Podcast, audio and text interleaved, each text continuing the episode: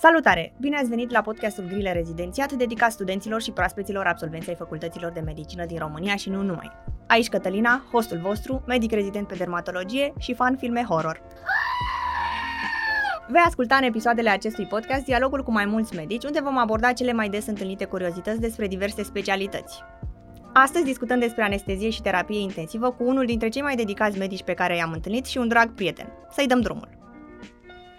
Salutare! Bine v-am regăsit la podcastul Grile Rezidențiat, episodul numărul 3. Astăzi îl avem în studio pe medicul rezident pe ATI și fost președinte al Societății Studențești din Craiova, Călin Hădăreanu. Bine ai venit, Călin! Bine v-am găsit, mulțumesc pentru invitație! Îți mulțumim și noi că ne-ai acceptat invitația și că dorești să împărtășești câteva din experiențele tale și informațiile utile pe care le-ai dobândit uh, de-a lungul acestei etape.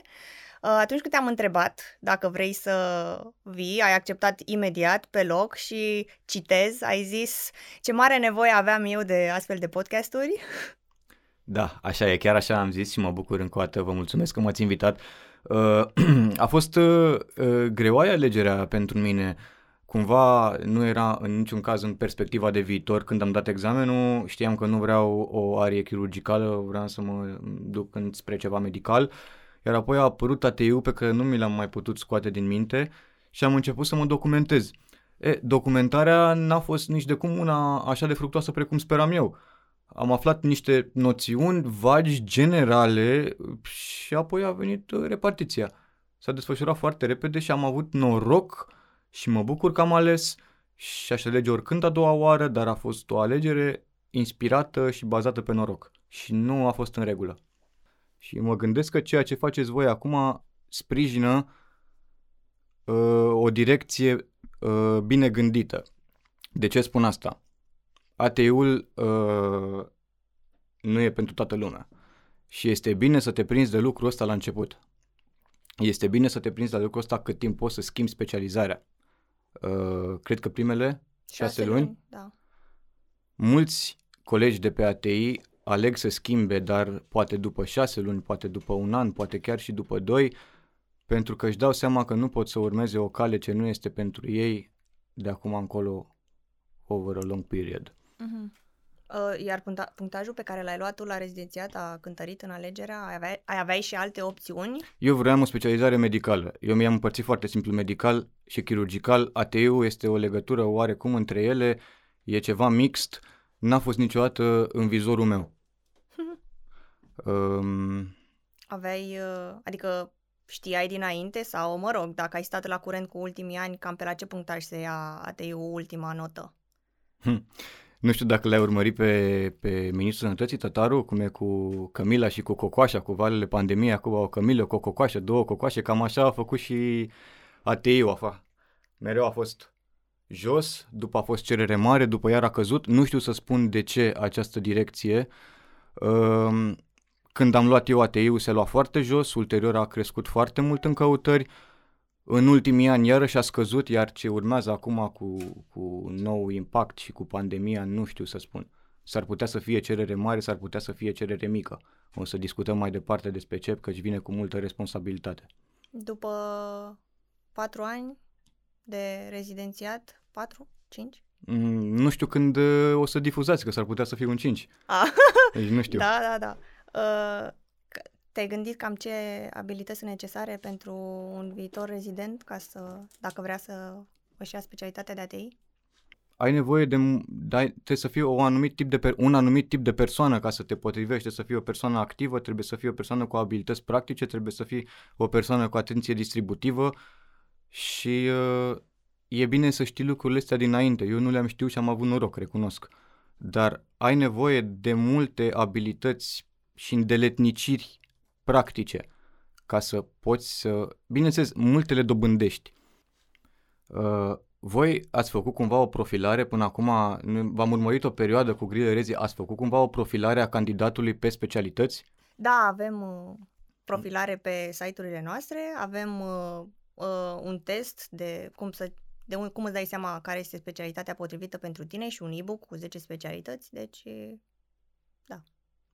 Da, asta e, e păcat să, uh, să trebuiască să mai treci încă o dată prin examenul de rezidențiat uh, și prin stresul unei noi schimbări când poți să-ți alegi din prima datorită vouă sau în orice caz datorită unei bune, uh, unui bun research înainte făcut.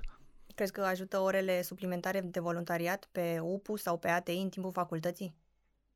Mm, ajută să poți, ajută să-ți faci o minimă imagine asupra ce urmează. Oricum ai stagii de UPU, oricum ai stagii de ATI, dar orice timp petrecut în plus te ajută să-ți faci o minimă impresie suplimentară care va conta, pentru că uh, o să vă povestesc despre cum a fost prima mea gardă, știi, și cât de mult timp trebuie să stai ca să poți să aduni oboseala uh, respectivă și să o pui în fața unei bune practici medicale, căci n-ai voie să fii niciodată obosit pentru pacient, n-ai, trebuie să dai mereu totul și să fii mereu 100%. Dar uh, ajută chiar o gardă făcută 24 de ore să poți să simți os pe os ce se întâmplă acolo, ajută foarte mult să stai. Păi spune-ne, poți să încep să ne spui cum a fost primul tău an de rezidențiat, prima gardă? Wow, uh, prima gardă nu o să uit niciodată. Eu am prins, cred că o jumătate de an, perioada în care nu era liber după gărzile de 24. Ce înseamnă asta? Stăteai 24 de ore la spital și apoi trebuia să fii fresh la ora 8, să începi programul de 8 ore clasic până la prânz sau până când probabil nu mai puteai. Așa s-a petrecut zeci de ani de, de carieră medicală în România, ceea ce mi se pare crunt. Iar uh, prima mea gardă, nu o să uit niciodată, a fost o gardă de 24, eram pe anestezie, s-a operat în continuu la foc automat, la ora 8 am plecat acasă să mă spăl, nu mai aveam nimic curat pe mine, transpirase, mă aveam talc de la mânuși, erau, nu știi să spai, ești mic, nu știi să spargi fiole, cad pe tine, o să vă povestesc. Eram, e croaznic a fost. M-am dus acasă să mă spăl, m-am întors în jumătate de oră repede, am mâncat ceva, nu puteam să concep că mai am încă 8 ore de stat. Nu cred, nici nu știu dacă stătusem atâta trează în viața mea, dar îminte să trebuiască să fac lucruri, să... Și nu, atunci m-am speriat atât de tare, urma să văd cum o să fie experiența următoare. Dacă toate gărzile ar fi fost așa de grele, nu știu dacă aș fi făcut față. M-am gândit în momentul ăla și eu să schimb, recunosc. Deci atât de greu a fost la început. Bine că în timp s-a vehiculat și s-a și concretizat că nu se va mai sta mai mult de 24 și așa a fost. Dar 24 plus într-un spital de urgență este foarte greu. Wow. Și în restul anului întâi, cât de copleșitor a fost? Câte gărzi aveați obligatorii sau care erau atribuțiile? Ok. Să luăm pe rând. o să te rog pe, pe parcurs să le mai repeți, că sunt multe. Da. Uh, gărzile sunt undeva între 4 și 6. Acum poate să fie niciodată mai puține, tot timpul pot fi mai multe. Pentru mine a fost groaznic. Este o, o denaturare totală a programului tău de zi cu zi, mesele nu mai sunt niciodată la aceeași oră, somnul uh, ajungi să dormi dimineața, ajungi să dormi la prânz, ajungi să dormi în ore totale naturale, ritmul circadian e o noțiune de mult uitată și impactul as- asupra vieții tale când te lovesc toate este copleșitor. Uh, ajunsesem să fac binge eating, mâncam, uh, ajunsesem să fumez peste un pachet de țigări, uh, uh, cafeaua, nu mai știam să o număr și în timp lucrurile astea s-au văzut și le-am resimțit și stresul care se acumulează îl resimți îl, îl, în orice secundă îl resimți. În Statele Unite se pune foarte mult accentul pe stress management. Burnout-ul este primul la anesteziști, este prima specialitate care suferă de burnout și, într-adevăr, se lucrează un pic la asta, dar nu ai ce să faci, n-ai cum să subțiezi programul sau să-l ușurezi. Și uh, de aici pleacă o, o, o, o grămadă de alte probleme. Ce atribuții aveai? Hmm. Anul întâi are, e mult până la atribuții. Practica medicală a celor șase ani de facultate, acum trebuie să o spunem sincer, este una pur teoretică.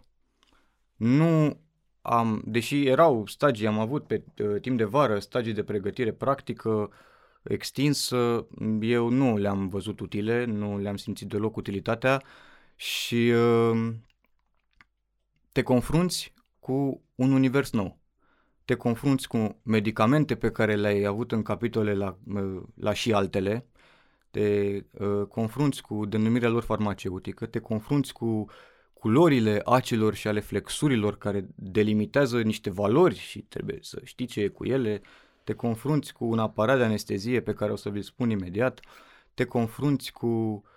Uh, ai, ai un micromanagement pe care sub două, trei luni nu prea poți să-l deslușești. Cam, e greu la început să ai atribuții pentru că nu știi nici ce se întâmplă în fața ta. Prima zi, uh, coordonatoarea, profesoara coordonatoare de rezidențiat mă repartiza la o sală, un medic anestezist, bun, dacă mă aude, un medic extraordinar. Uh, și eram cu o colegă mai mare. Nu o să uit prima zi când mi-a prezentat aparatul de anestezie, am crezut că nu este de pe, de pe pământul ăsta. Atâtea butoane, culori și sunete ce am văzut și ce trebuia, m-am gândit să rețin și să le folosesc și într-o dinamică acută, la secundă, ce făcea oamenii ei o poză cu un anestezist, dacă vreți să o căutați cei care vreți să urmați, uh, direcția asta cu un anestezist cu 10 mâini. Cam așa e ca o caracatiță sunt mâinile tale, de fapt mișcările sunt foarte rapide și în foarte multe direcții și am rămas uimit, copleșit, entuziasmat în același timp, foarte multe stări au fost. Și gen asta a contribuit la, după ce zise și atâtea, nu pot decât să mi se facă și mie frică și probabil și viitorilor rezidenți. Ce te-a făcut să te drăgostești de ATI după atâta... Um, începe uh, specializarea asta începe cu o balanță a reușitelor și a nereușitelor. Mereu balanța asta, imposibil la început, să nu fie înclinată înspre nereușite, pentru că tot ce faci este nou.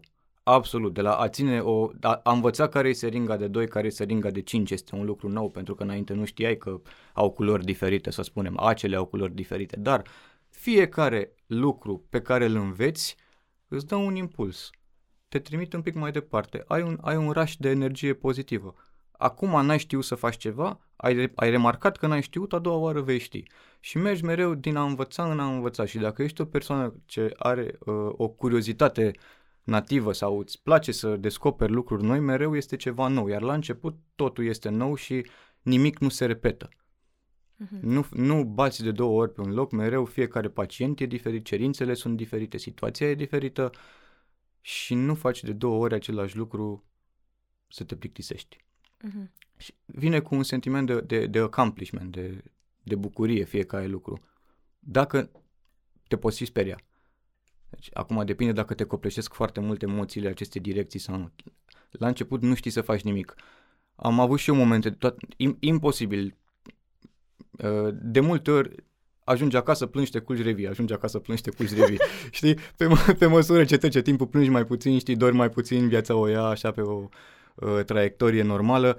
Uh, de multe ori am fost și eu descumpănit, uh, intubezi un să ții un laringoscop în mână, n-am văzut un laringoscop uh, decât un pic în practică și nu credeam că îl voi folosi vreodată. Totul e nou. Wow! Aveți o împărțire pe anumite uh, secții în interiorul ATI-ului, ba pe cardiovasculari, ba pe uh, pacienți pediatrici și uh, vă rotesc cumva? Sau ți alegi tu? ATI înseamnă anestezie și terapie intensivă. În unele țări, uh, nu la noi, dar în unele țări, practicienii fac doar una dintre ele. Ori faci terapie intensivă, ori faci doar anestezie. În altele, cum este și România, le faci pe amândouă.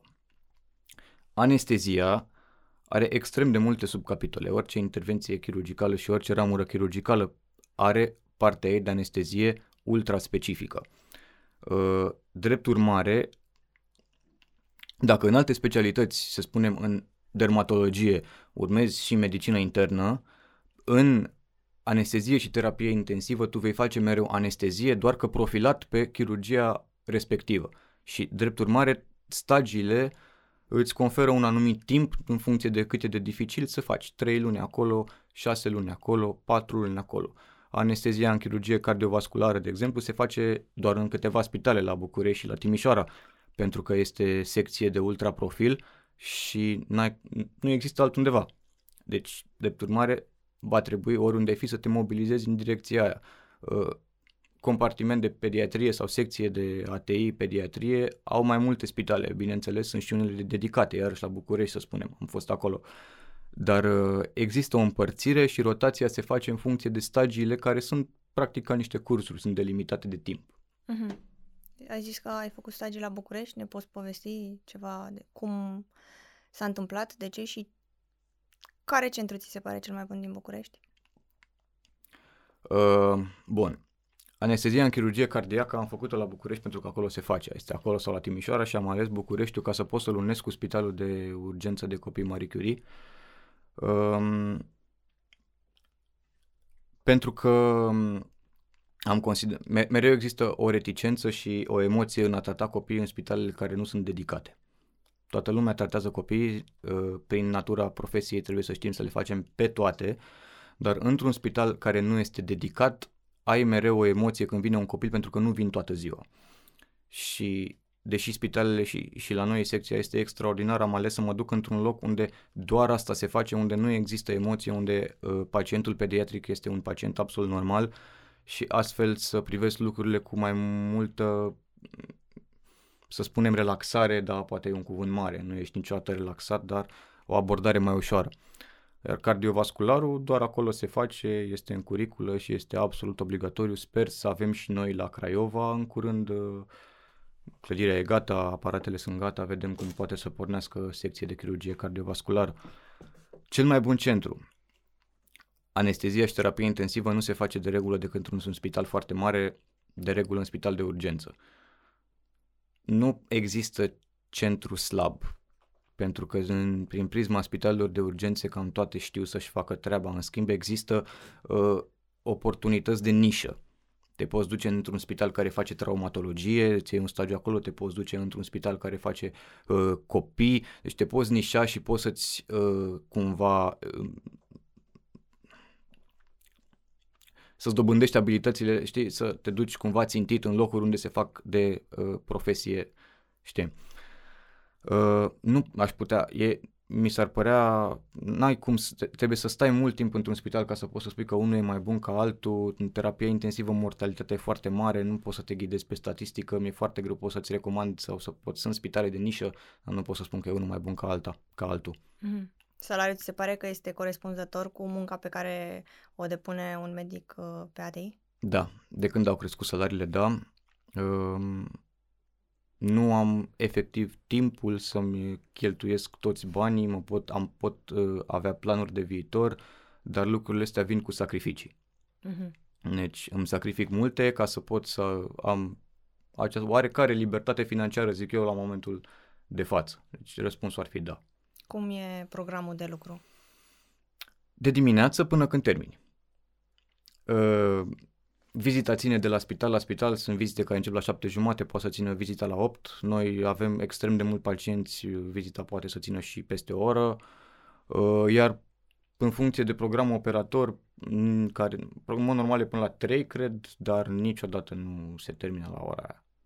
Poți să pleci și mai devreme, rarisim, dar de regulă după 3, când se termină intervenția, căci nu știi niciodată ce complicații apar și ce situații. Uh, cu Cam cu ce te confrunți zilnic și ți se pare cel mai greu? Mm, acum e o situație aparte.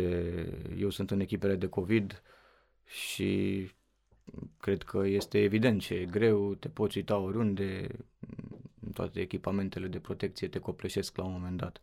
Dar asta nu este viziunea actuală pe care trebuie să o aibă un, un proaspăt rezident sau un aspirant la uh, profesia asta, pentru că e o situație temporară. Dacă te uiți la televizor, poți să fii speriat, poate fi dramatic, poți să iei o decizie prin prisma a ceea ce vezi, te gândești că nu vrei, poate te să mai ține situația asta foarte mult, deci poate să putem și 10 ani de acum încolo să mai fim așa, dar nu trebuie să-ți ghidezi pe teama alegerea de a urma profesia asta. Uh, iar uh, programul de zi cu zi este unul greu, mai ales dacă ești, n-am vorbit despre partea de terapie intensivă, acolo este altă poveste. Uh, programul este unul greu, dar uh, nu mai știu ce m-ai întrebat, sincer am uitat. Te-am întrebat gen cu ce te confrunți zilnic și e, ți se pare cel mai greu. Hai să punem atunci când ești pe secția de terapie intensivă. Cum, cum reușești să te detașezi și să... Mm, uh, da, Este o întrebare foarte bună. Sunt de părere că nu e bine să iei serviciu acasă, orice serviciu ai avea. Din păcate aici nu mai vorbim de un serviciu, vorbim de profesie, iar lucrul cu omul este foarte, foarte greu. Uh, din păcate, majoritatea pacienților care ajung la noi sunt într-o situație acută, dacă sunt tineri, dacă sunt bătrâni, sunt într-o situație cronică, dar acutizată. Deci acolo pacientul are o suferință mare, dar pe de altă parte și rudele au o suferință mare. Iar tu când uh, vezi un pacient, nu vezi doar pe el, dar vezi și povara oamenilor de afară care așteaptă cu sufletul la gură să vorbești cu ei. În principiu, nu trebuie să dai maximul, dar să nu iei nimic cu tine. Nu toți reușesc, nu de fiecare dată reușești, sunt cazuri care te marchează, sunt cazuri peste care treci. Într-adevăr, cu timpul lucrurile devin mai, mai, să spunem, uzuale, niciodată ușoare, dar spre exemplu, o să vorbesc chiar de Statele Unite. De ce vorbesc de Statele Unite? Uh, curicula examenului de specialitate este preponderent din Statele Unite. Mai e o parte din, din UK făcută, dar foarte multe căzi sunt din state și acolo se vorbește pe lângă partea de clinică, se vorbește și des, un pic despre viața anesteziștilor care au foarte mari probleme cu consumul de droguri. Doamne ajută, nu știu dacă la noi este sau nu, eu cred că nu, uh, dar uh, acolo lucrurile sunt un pic la nivelul următor și trebuie să privești mereu uh, pe cei de peste ocean, uh, știi, ca la un pas la care îl vei păși și tu și uh, nu știu dacă ajungi în timp să fii copleșit, dacă situația te dacă e de așa natură oamenii de afară te văd pe tine răspunzător de tot.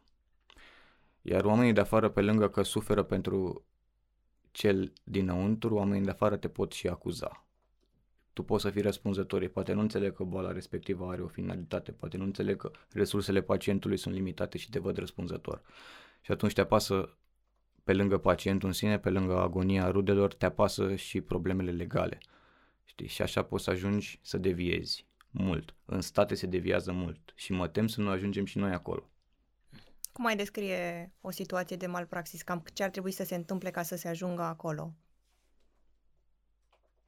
Um, anestezia și terapia intensivă a evoluat foarte mult. S-a ajuns, din păcate, la o exprimare foarte libertină. Spre exemplu, mă duc să mă operez de o banală uh, apendicită. E o banală operație de colecist. Nu e mare lucru. Spun oamenii. Dar uh, teatrul operator este un lucru colosal. Faptul că medicina a evoluat atât de mult încât mortalitatea să scadă nu înseamnă că ea nu există. Pacientul ăla intră în sală, nu există o 100% certitudine că lucrurile vor merge bine. Și aici poate fi o proastă comunicare care se adună de-a lungul timpului, uh, poate fi un uh, management al situației defectuos, nu e, nu e, de regulă nu e vina propriu-zisă a unui lucru, este un, un, un cumul de este atât de rar încât ai nevoie de o situație exactă să se întâmple. Se acumulează trei lucruri care duc la haos. Dacă s-a întâmplat haosul, atunci apare problema. Dar malpraxis în terapie intensivă este cel care are cea mai mare adresabilitate și are. Uh, trebuie să luați în calcul că terapia intensivă este un client fidel al malpraxisului Ok, da. Și uh, în legătură cu malpraxisul în terapie intensivă, aici apar alte probleme. Pa, uh, pacientul în terapie intensivă, terapie intensivă care are de regulă un abord multidisciplinar, uh, poate să vine cu un, uh, un număr atât de ridicat de probleme încât nu aparținătorii nu pot înțelege că ele sunt uh, legate una de alta. Nu, e foarte greu să explici medicina de terapie intensivă, care este medicină ce se uh, deschide la fiecare an, apare o, o, un lucru nou și sunt atât de greu de înțeles ghidurile actuale, nu ghidurile, dar medicina pe baza cărora se fac ghidurile, încât să explici unui om că omul acela nu putea să, nu avea resursele necesare să depășească momentul, nu este neapărat ușor și oamenii nu înțeleg. Uh, Bine asta sau poate fi și reavoința oamenilor, căci acum au început să apară și despăgubiri. Și se va merge și în direcția asta. Tot așa și în Statele Unite sunt avocați pe secție, unii pentru doctori, alții pentru aparținători sau pentru pacienți, abia așteaptă să găsească ceva în neregulă. Asta este o monetizare a medicinei la care încă n-am ajuns, dar se pun cărămidă cu cărămidă în fiecare an bazele. Nu avem ce face, sunt unele dintre probleme cu care, or, pe care orice drum, orice secție, or, orice specializare le va avea. Încurajezi să se ducă rezidenții în stagii de practică în străinătate? Încurajez să se ducă rezidenții în cât mai multe locuri.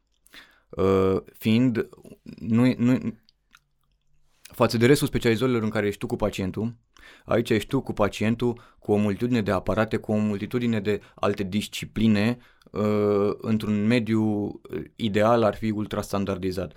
Și fiecare mediu vine cu bune și cu rele, iar tu trebuie să știi unde țintești, ce vrei să faci, ai, din punctul meu de vedere, obligația, dar e mai mult morală de a uh, ridica cât mai mult locul în care ești, omul sfințește locul, așa e peste tot, iar aici sunt foarte multe lucruri de făcut. Trebuie să vezi cât mai multe lucruri, cât mai multe stagii în țară sau în afară, indiferent, putem să vorbim și despre asta, pentru că tu nu știi unde vei lucra. Tu, dacă vei lucra în spitalul, să spunem, mamă, unde uh, ești familiar, lucrurile îți vor rămâne la fel, viața ta va rămâne la fel, dar una este spitalul mamă de regulă, un spital de urgență bine dotat, de regulă, alta este un spital de cronici unde activitatea scade brusc și este un alt mers al lucrurilor, alta este dacă extinzi, că acum și posturile disponibile uh, vin cu cât îți extinzi area de căutare. Este foarte greu să te angajezi la kilometru zero, crești numărul de kilometri, crești area de căutare, se extind posibilitățile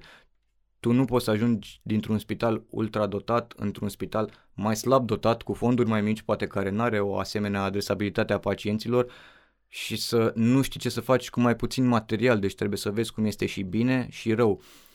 Uh, se poate pleca foarte ușor în afară, sunt multe țări care acceptă, trebuie să fie mm, câteva criterii minime, germana cu testele de limbă mm, necesare și uh, engleza care te trimite ușor în Irlanda sau uh, în Anglia dacă are MO aia altă poveste.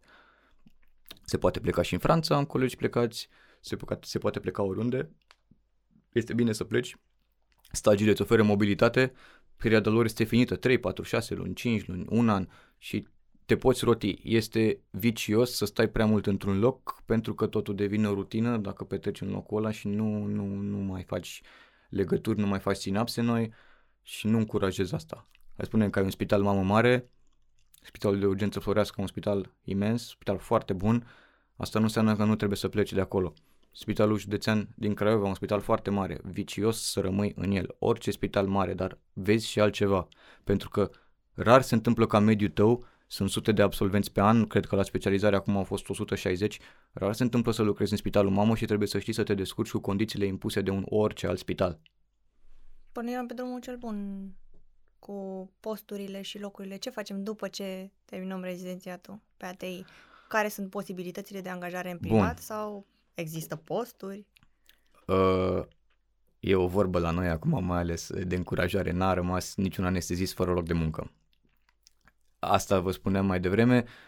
Nu, e greu să te angajezi în spitalul mamă sau na, e greu să te angajezi în spitalele unde există cerere foarte mare, dar acum cam toate spitalele au cerere, se scot din ce în ce mai multe posturi, mediul privat uh, aș putea spune că a explodat în ultima perioadă, mi se pare normal ca pe măsură ce crește calitatea vieții vrei și un confort ridicat la oricare intervenții și mediul privat este excepțional și calitatea mediului privat este una foarte mare și locuri de muncă din punctul ăsta de vedere pe ATI sunt. Bineînțeles, s-ar putea să trebuiască să te deplasezi pentru ele.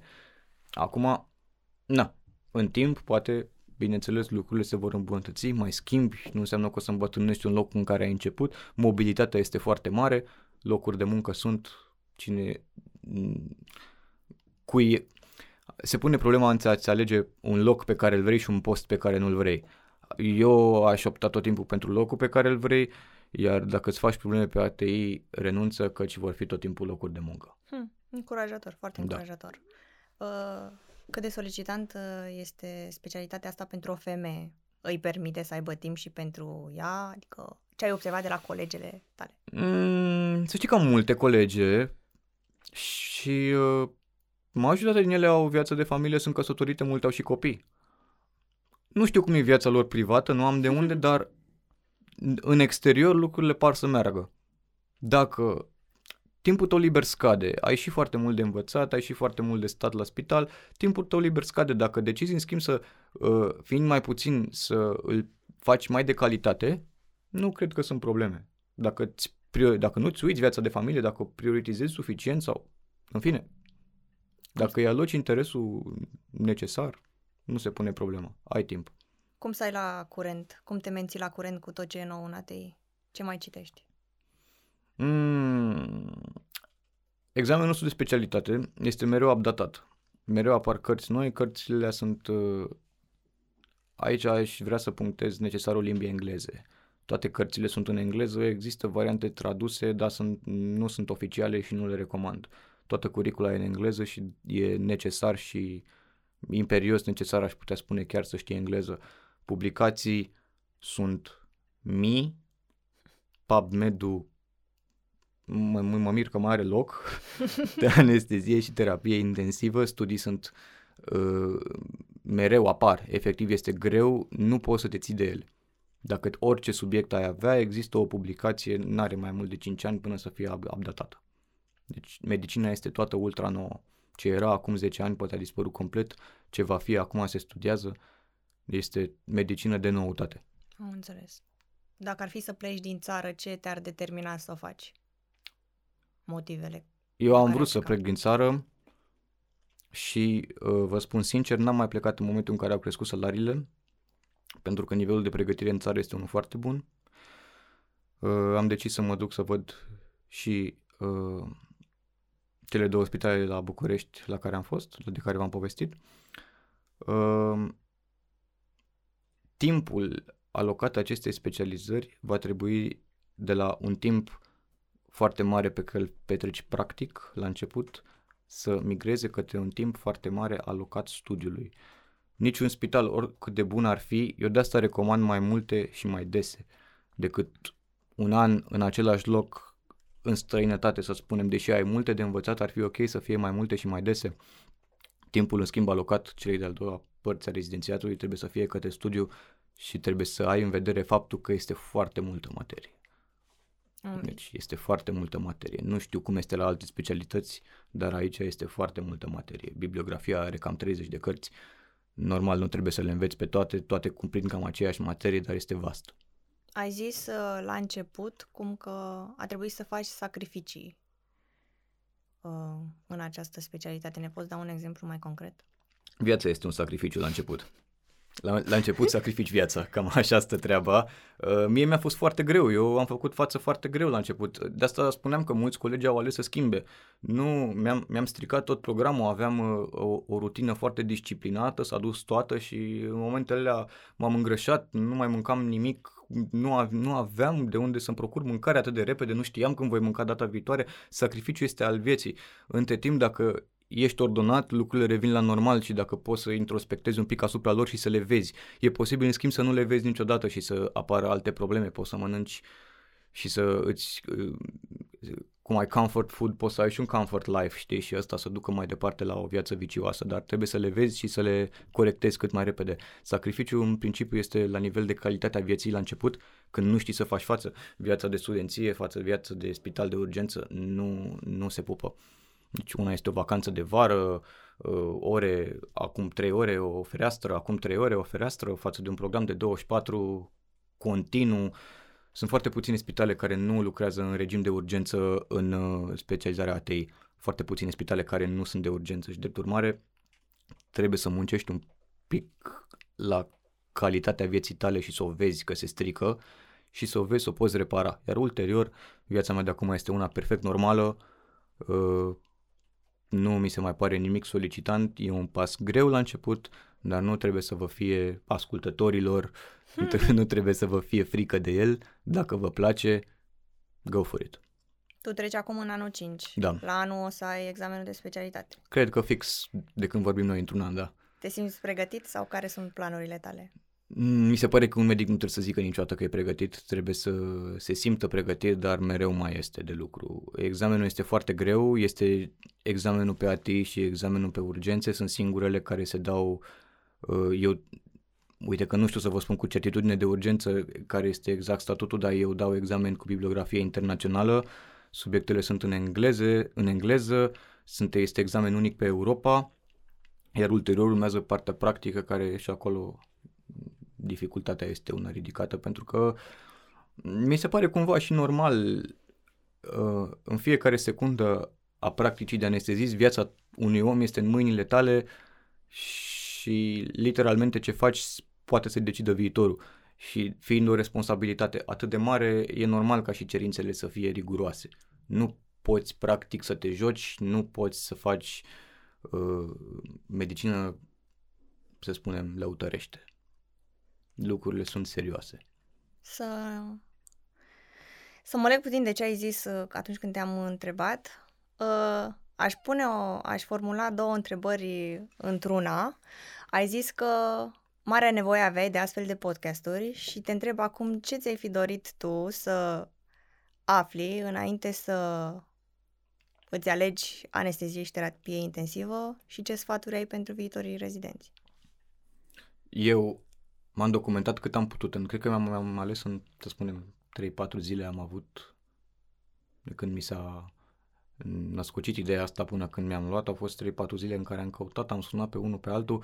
Într-adevăr, asta era și uh, înaintea generației mele, era și cerința foarte scăzută pentru atei, nici nu prea știam pe cine să întreb. Um, mi-aș fi dorit să am un research la îndemână, mi-aș fi dorit să am un om care le spune celor mici ce le spun eu celor mici acum, un om care să, orice om cu experiență care să vină să răspundă la întrebările mele, mi-ar fi fost util. Sincer, nici n-aș fi știut exact ce întrebări să am. Deci, acum tu ai formulat niște întrebări foarte bine punctate, uh, poate că nici nu, eu căutam, îți dai seama, ICU unit când vezi în filme, vezi o chestie fantastică. La noi e un pic diferit și uh, ai nevoie de cineva care să-ți spună pas cu pas ce se întâmplă. Aș fi avut nevoie de cineva care să-mi dea un heads up asupra stresului care urmează, stresul de început. Asta aș fi vrut. Uh-huh. Deci garda aia prima pe care nu o să o uit niciodată, nu o să o uit niciodată, știi? Asta aș fi vrut un heads up să-mi spună, băi, e greu, dar o să reușești. E greu, dar lucrurile astea se vor calma la un moment dat. Și ce sfaturi ai pentru ei acum că urmează și examenul de rezi peste o lună? Ce să le mai zic să învețe? De. nu. Dacă vor să-și aleagă atei, să fie foarte sigur că vor să facă asta, uh, să nu aleagă să nu o lase nici pe baza COVID-ului, să nu o aleagă nici pentru că este un oarecare sport de risc acolo care este foarte bine meritat, să uh, aleagă dacă vor, dacă cred că pot să facă asta și dacă le surâde anestezia și terapia intensivă, căci specializarea este conform numelui, este intensivă. Am înțeles. O ultimă întrebare da. înainte să terminăm. Dacă ar fi să o iei de la capăt, ai schimbat ceva? Niciodată mi se pare cea mai bună alegere, una dintre cele mai bune alegeri pe care le-am făcut în viața asta. N-aș, este unul dintre puține lucruri de care sunt absolut sigur. Super. De asta mi-aș fi dorit și îmi doresc să știe toată lumea și că poate, că poate fi și foarte bine, poate fi și foarte greu, trebuie doar să fie pentru tine. Păi, cred că e ajutat oricum cu mai mult decât e necesar acum. Așa sper, mă da. bucur. Super, îți mulțumim și ne mai auzim și la viitoare Și eu mersi de invitație, v-am pupat.